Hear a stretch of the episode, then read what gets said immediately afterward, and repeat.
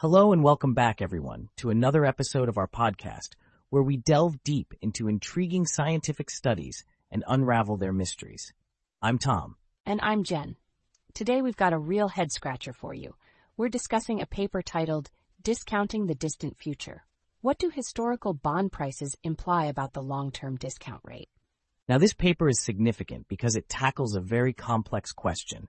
How do we value the future, especially when dealing with time periods over a century away? This has huge implications, particularly in the context of climate change economics. That's right, Tom. The paper is authored by an interdisciplinary team, including economist J. Doyne Farmer, mathematical economist John Geanakoplos, and several other experts, combining the insights of economics, finance, and in physics. They present a comprehensive empirical study on real interest rates and introduce the concept of risk aversion by looking at market price of risk, all with the aim to scrutinize the long-term discount rate through the lens of complex systems science. Before we dive into the core of the paper, let's give our listeners some context. The long-term discount rate is essentially the rate at which we discount future costs and benefits. It's a crucial parameter in the economic evaluation of long-term projects like campaigns against global warming. Exactly, Jen. If you undervalue future benefits just because they're far away in time, you might underinvest in projects with long-term payoffs, like climate change mitigation. Conversely, overvaluing the future may lead to overinvestment and economic inefficiency. This debate is at the heart of current economic discussions about the urgency of the response to climate change. Should we spend substantially now to prevent future damage, or can the expenditure be postponed? It's not an easy puzzle to solve, and this paper gives us a fascinating new angle to consider. Now, let's break down the key concepts for our listeners. The paper mainly revolves around the theory of bond pricing to estimate real interest rates. Bonds are, in simplest terms, loans that you give to an entity in exchange for periodic interest payments and the return of the face value at maturity. The real interest rate part is key here. It's the interest rate that has been adjusted for inflation, revealing the true cost of borrowing or the true yield from investment. The study uses historical data of three-month and 10-year bonds from the UK and the US, spanning over a century, to estimate these rates. And here's something that's critical. Real interest rates have often been negative. Many conventional models assume interest rates to be positive, but this paper disputes that, arguing real rates dip into the negatives quite often, something that can't be ignored. They use the Ornstein-Uhlenbeck process to model the real interest rates, allowing for this negativity. Now, without getting lost in the weeds, the Ornstein-Uhlenbeck process is essentially a way to describe how these interest rates change over time with a degree of reversion to a mean level. They also make use of Fourier transforms, a mathematical method to transform data into frequency space, making certain calculations a lot easier. The findings are compelling suggesting a long-term discount rate of 1.7% for the UK and 2.2% for the US. These rates bring us back to a big question. How much should we spend now to prevent future climate change? That's the million dollar question. Or perhaps more appropriately, the trillion dollar question, given the scale of global economics and climate change impacts. The paper supports arguments for immediate and substantial spending against climate change, aligning closely with rates suggested by notable economist Nicholas Stern. Now, as for the potential impact, these findings are pretty game-changing. They challenge several standard models and reinforce the idea that we need to recognize the true cost of inaction on a long-term basis. In concluding, we've got to appreciate how this paper blends disciplines and uses rigorous methods to give us insight into the value of our future. It brings a strong argument to the table in the crucial debate on how we should approach spending against climate change. Personal reflections. Jen, I think this paper shakes the table in terms of economic modeling for climate change. It suggests that our current models might be underweighting the future, which could be risky business given the stakes of global warming. Absolutely, Tom. It's a stark reminder that the time to act is now. These findings might just help tip the balance towards more proactive preventive measures against climate change, It might be about numbers and data, but at its heart, it's about safeguarding the future of our planet. And with that profound thought, we wrap up today's episode. We hope we've enlightened you with this deep dive into discounting the distant future. Thanks for tuning in, and we'll catch you all on the next episode. Stay curious, folks.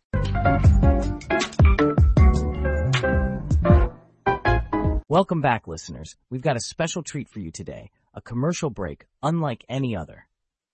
Introducing Timeworth Financials, the company that sprang to life from the groundbreaking paper, Discounting the Distant Future. Have you ever thought about investing in a retirement plan for your great great great grandchildren? Yeah, neither have we. But with Timeworth Financials, you're not just thinking ahead. You're thinking way ahead. Forget about 401ks and IRAs. We're talking 301ks and ZRAs, Zonk retirement accounts. Planning for the year 3000 has never been easier. With our negative interest rate savings account, you can lose money over time intentionally. It's like reverse savings. It shrinks, so your appreciation for what you have grows. And if you sign up now, we'll throw in a free crystal ball. Predict your own financial future, or just use it as a fancy paperweight. Your choice. Call Timeworth Financials today, where your money's future is so bright it's actually kind of hard to make out, but trust us, it's going to be historic. Disclaimer. Timeworth Financials is not responsible for any time paradoxes, altered destinies, or if your crystal ball just shows reruns of Friends. Act now. Because at Timeworth Financials, we believe tomorrow is worth more than a penny saved today. It's worth at least a nickel.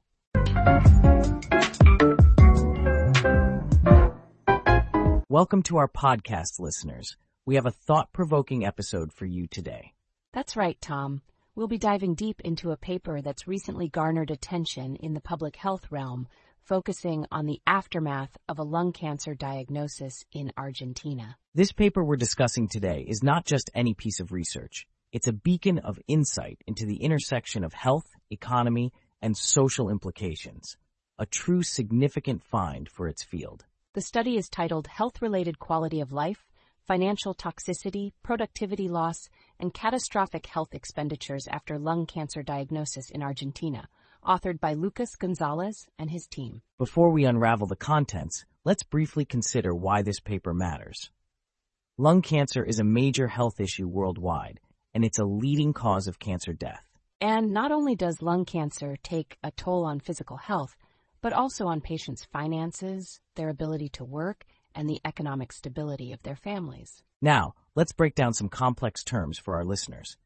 Health-related quality of life, or HRQOL, measures a patient's overall well-being, including mental, physical, and emotional health. Financial toxicity refers to the economic burden experienced by patients due to medical treatment costs, leading to stress and a reduced quality of life. Productivity loss happens when a person can no longer work as they did before, affecting their income and by extension, society's economic productivity. And catastrophic health expenditures are defined as out-of-pocket health costs that exceed a certain portion of a person's income, pushing them into financial hardship. The methodology Gonzalez and crew used was an observational cross-sectional study, enrolling adults diagnosed with non-small cell lung cancer, NSCLC, and treating them at public hospitals in Argentina. They used validated questionnaires to assess participants' HRQOL, financial toxicity, productivity, and out-of-pocket expenses. A key finding was that patients with NSCLC experienced significant impairment in their quality of life, specifically in terms of pain, daily activities, and mental health status. The study uncovered a grim financial reality, too patients reported a 59% decrease in their ability to perform regular activities, which translated into a staggering average economic productivity loss. Indeed, more than half experienced a reduction in income, and about one fifth lost their jobs because of their illness. The researchers also brought to light that the average monthly out of pocket expenditure was more than a hefty chunk of household income, leading to catastrophic expenditures in over one third of households and when it came to advanced disease stages, everything got worse. All outcomes, health-related quality of life, financial toxicity, and productivity losses were more dire. The implications, Tom, are clear. This study holds up a mirror to the shortcomings of the current health system in Argentina and by extension in countries with similar settings. Yes, Jen. It reveals an urgent need for policies aimed at mitigating these financial burdens and calls for a stronger safety net for patients and their families. In conclusion, Gonzalez and his colleagues have painted a holistic picture of the devastating impact of lung cancer beyond the medical scope. It's research like this that shines a spotlight on the true cost of diseases, not just on the body, but on the soul of society as well. It's not just an eye-opener for Argentina, but serves as a global siren call to health policymakers, stakeholders, and society as a whole. Listeners, today's paper discussion leaves us pondering the profound connections between health and economy and how one diagnosis can create ripples through an entire community. And on that reflective note, we wrap up this episode. It's been a journey like no other through the intricate maze of healthcare economics. Thanks for tuning in and stay aware, stay healthy.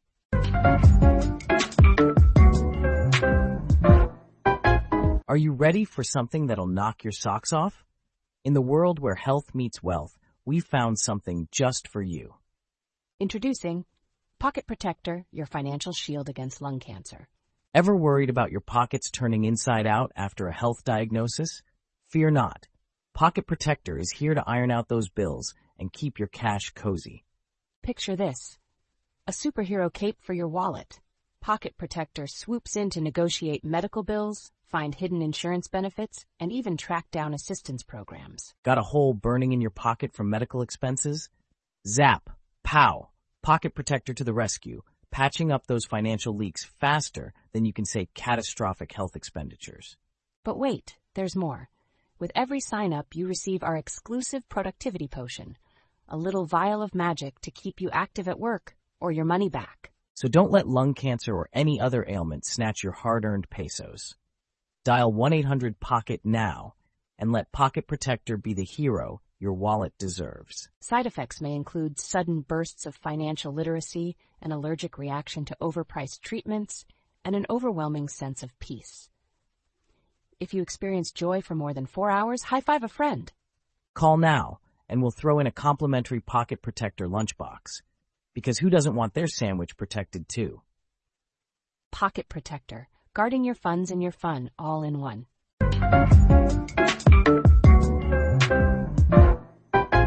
Hey everyone, welcome to our podcast. Today Jen and I will delve into a fascinating paper called The Green Advantage, analyzing the effects of eco-friendly marketing on consumer loyalty. That's right, Tom. This paper is quite significant in the field of marketing and environmental studies as it bridges the gap between green business practices and consumer behavior, which is a hot topic in today's climate conscious world. Absolutely, Jen. With increasing awareness of environmental issues, consumers are beginning to favor companies that adopt sustainable practices, making it crucial for businesses to understand the relationship between green marketing and brand loyalty. In the paper, key concepts like green marketing strategy, brand loyalty, and the green marketing mix elements like product, price, distribution, and promotion are explored in the context of food exporting companies. What's interesting is that the paper uses several complex terms from business and marketing literature. The term green marketing, for instance, isn't just about slapping a green label on products. It involves comprehensive eco-friendly practices across the product's lifecycle. That's a great point, Tom. Also, brand loyalty is a key term evaluated in the paper, defining it as customers' positive attitudes towards a brand that manifest in repeat purchases and advocacy. And with that background, let's dive into the core of the paper. Researchers aim to examine the effects of a green marketing strategy on brand loyalty, specifically in the context of food exporting companies in Tehran. That's right. The population of the study consisted of employees and managers from several companies, and the sample size was determined through Cochran's formula. The methodology was quite sound, using a combination of surveys and questionnaires to collect data, which were later analyzed using statistical methods like Pearson correlation in SPSS software. The results were clear. They indicated that all dimensions of a green marketing strategy green products, promotions, distribution, and pricing had a significant positive effect on brand loyalty. And these are practical implications. It means companies with strong green marketing strategies can potentially develop a loyal customer base which is less sensitive to price changes and more inclined to repeat purchases. Indeed, Tom. It also points to the fact that embracing green marketing practices doesn't just contribute to a healthier planet, but also has the potential to yield better financial performance and a competitive edge in the market. In our conclusion, Jen, this paper sheds light on the undeniable link between sustainability and business success in the modern world. The findings underscore the importance for companies to integrate green practices into their marketing strategies to foster consumer loyalty. We've also seen that this doesn't apply solely to specific industries. The implications are broad, pointing to a changing global consumer mindset where sustainability can drive business growth and brand equity across multiple sectors. This study not only contributes to the existing body of knowledge, but also offers actionable insights for businesses looking to pivot towards greener operations without sacrificing consumer relationships. As the discussion demonstrates, the green advantage is real.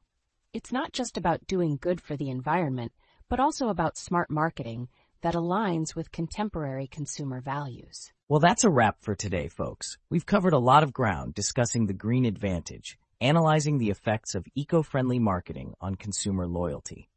Thanks for joining us on this eco-conscious journey.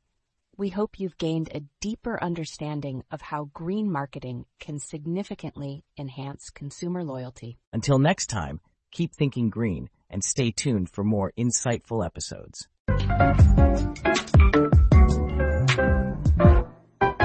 Hey listeners, ever wonder what happens when research jumps out of the academic world and into your shopping cart? Introducing Eco Edibles Inc. At Eco Edibles, we've turned soybeans into a vice Bean Green, you've got to see 'em to believe 'em. Our tomatoes? So eco-friendly they practically compost themselves on the vine. And our prices, they're as small as our carbon footprint. From farm to table, we keep it so green, money trees are our next project. You loved the paper, now live the brand. Eco Edibles Inc., your greenest guilty pleasure.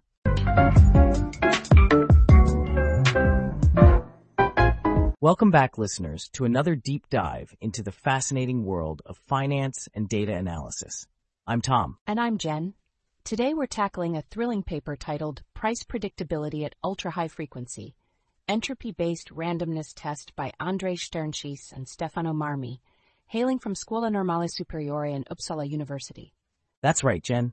This paper is a beacon in the world of quantitative finance, a field that merges mathematics, statistics, and economics to understand financial markets. More specifically, this work delves into the predictability of ultra-high frequency financial data.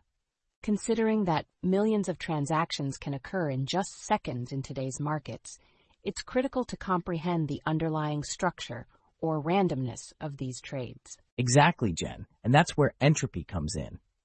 Entropy, in the context of information theory introduced by Claude Shannon, quantifies the uncertainty or randomness present in a dataset. The paper leverages the statistical properties of the Shannon entropy estimator and the classic Neyman-Pearson statistics to develop a test for the predictability of sequences based on empirical frequencies. Before we drown in a sea of complex terms, let's unfurl this sail slowly. The key here is to measure how much order, or rather predictability, there is in the sequence of financial data, like stock prices, at these ultra-high frequencies. And the utility of such a study is paramount. If prices are predictable to some degree, it opens a Pandora's box regarding market efficiency, arbitrage opportunities, and the validity of the efficient market hypothesis. Or, for the less academically inclined, it's about understanding whether we can make educated guesses on what the stock market might do next. Essentially, can we beat the market?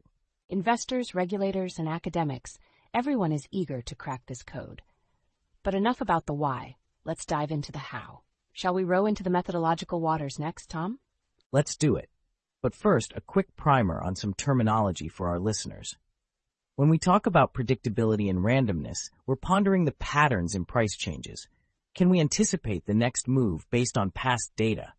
You'll hear us mention things like return signs, referring to whether a stock's price has gone up or down, volatility clustering, which describes how large changes in prices often cluster together, and order signs, indicating whether a trade was a buy or sell.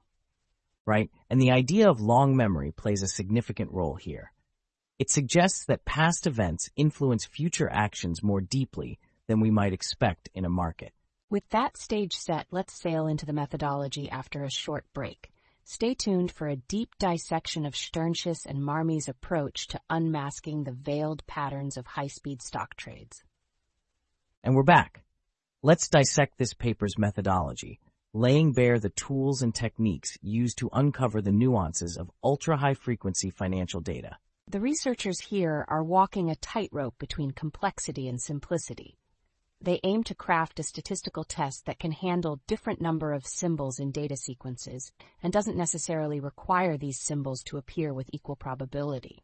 And to navigate this, they construct blocks of symbols from the financial data, which are just groups of consecutive price movement directions, then employ some statistical magic, or rather math, to estimate the entropy of these blocks. This estimation essentially measures the uncertainty in the sequence. If the entropy is low, it implies there might be patterns we can predict. And the true elegance? Their method only needs the estimation of frequencies for block lengths. It doesn't demand complex simulations, which makes it broadly applicable and computationally efficient. Spot on. They even dig deeper, Tom, partitioning the trading day into smaller intervals to locate the precise moments when predictability is, well, most predictable. That's the core procedure. But let's unpack the key findings before our techno-savvy listeners get overexcited about the potential implications. Stick around after the break, and we'll unravel the discoveries of this high-stakes financial exploration. Welcome back to our deep dive into Shternshis and Marmi's paper. We've navigated through the paper's introduction and methodology. Now it's time to anchor in the key findings and results from their research. Jen, the most profound revelation from their analysis is the relationship between predictability and the level of transaction aggregation. In layman's terms, the more you clump together transactions in time, the lesser the predictability. Right. They found that as they increased the time step, meaning they looked at price changes over longer intervals, the randomness of price movements increased. This suggests that within very short periods, there might be structured patterns in how prices move. But as you look at data across longer time spans, the market's noise drowns out these patterns. And in a blockbuster twist, our authors detected that predictability is closely linked with heightened trading activity. High volumes and numerous price changes point to days where predictability leaves subtle yet discernible fingerprints. In essence, they've mapped the DNA of financial data streams, shedding light on the what and when of price predictability. But what about the broader implications? That's where the narrative takes an intense turn.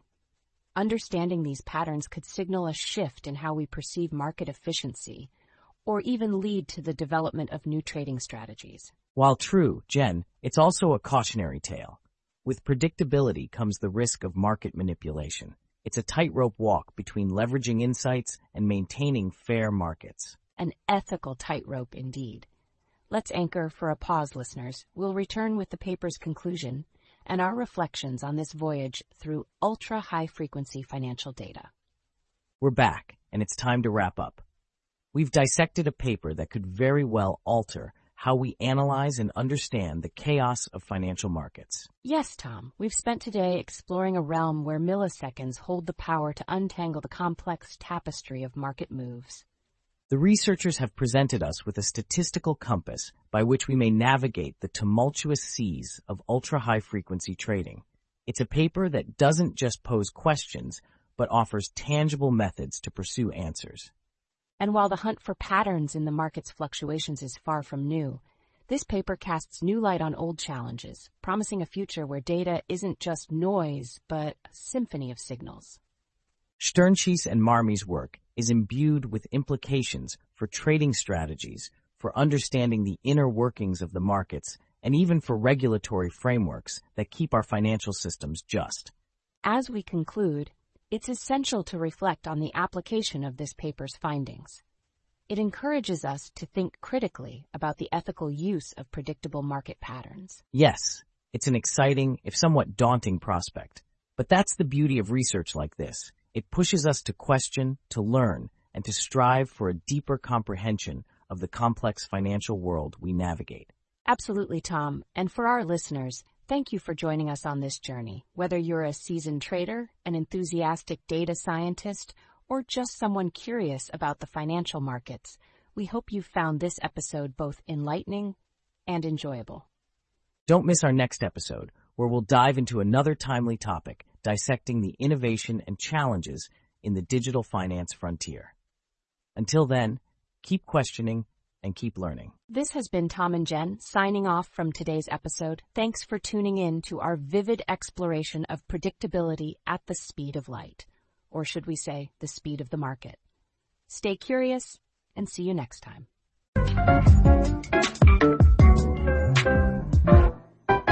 This episode is brought to you by Precog trade bots. Ever wished you could predict the stock market with the accuracy of an oracle without, you know, actually needing an oracle? Well, Precog TradeBots uses the groundbreaking research from the price predictability at ultra-high frequency paper to give you that mythical edge. These bots are so adept at sniffing out patterns, they make bloodhounds look like they're just following their noses to the nearest fire hydrant.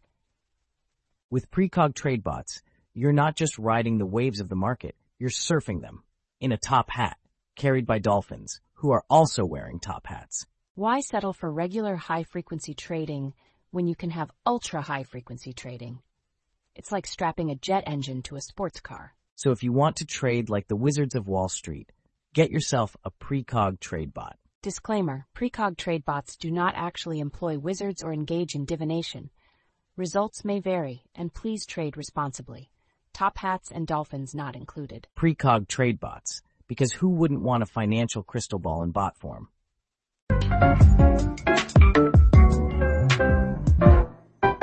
Welcome to our award-winning podcast, where we dive deep into complex topics and bring you the cutting-edge concepts in finance, technology, and beyond.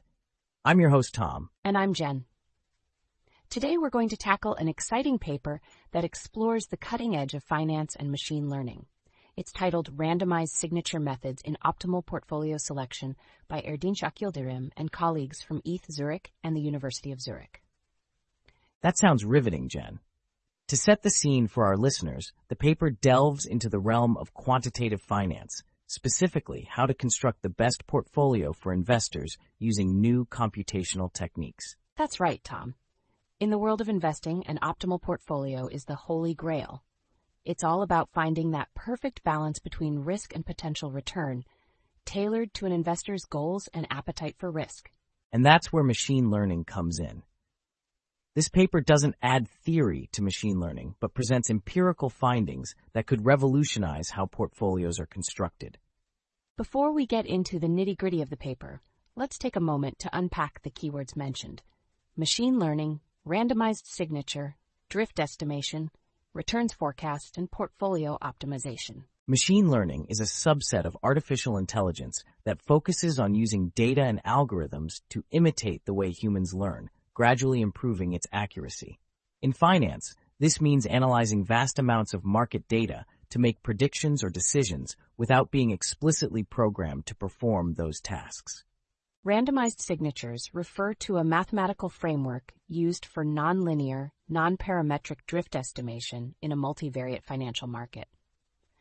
Essentially, it's a way to distill complex, high-dimensional financial data into features that can be more easily analyzed and utilized. Drift estimation is the process of predicting the expected change or drift in the prices of financial assets. It's a key component in modeling how assets will behave over time and a significant challenge due to the noisy nature of financial data. Returns forecast, as the term implies, involves predicting the future returns of assets. Accurate forecasting is crucial for making informed investment decisions and is one of the central aspects of portfolio optimization. And lastly, portfolio optimization is an analytical strategy used to create portfolios that align with an investor's risk tolerance and investment objectives. This involves finding the asset combination that provides the highest expected return for a given level of risk. Now that we've laid the groundwork, let's dive into the paper's objectives. The authors state that the goal is to apply randomized signature methods for nonlinear drift estimation in a financial market setting. This involves creating mappings from historical data to predict future returns, which is critical when it comes to constructing an optimal portfolio. In their methodology, the authors use empirical data from real-world markets, which includes considering transaction costs, something often overlooked in theoretical finance models. The key findings of the paper are quite impressive. The researchers have managed to demonstrate that randomized signatures can handle multidimensional market data and provide effective estimations of market drift, which is pivotal for forecasting future returns. So, what does this mean for the field of finance and portfolio management? Well, the implications are vast. These techniques could lead to more effective portfolio management strategies, increasing the potential for improved returns and more personalized investment solutions. And as we wrap up, let's recap what we've discussed today. This paper shines a spotlight on the applicability of machine learning, specifically randomized signature methods, in cracking the code of optimal portfolio selection. It also shows us that even the most chaotic and noisy financial data can be deciphered to some extent, offering valuable insights into future market behavior. It's been an enlightening episode. These advancements not only push the frontiers of financial technology, but also offer promising tools for investors worldwide to potentially boost their returns and manage risks more effectively. Absolutely, Jen. We encourage our listeners to think about how technology is continuously reshaping the landscape of finance and investment. Until next time, keep investing in your intellect.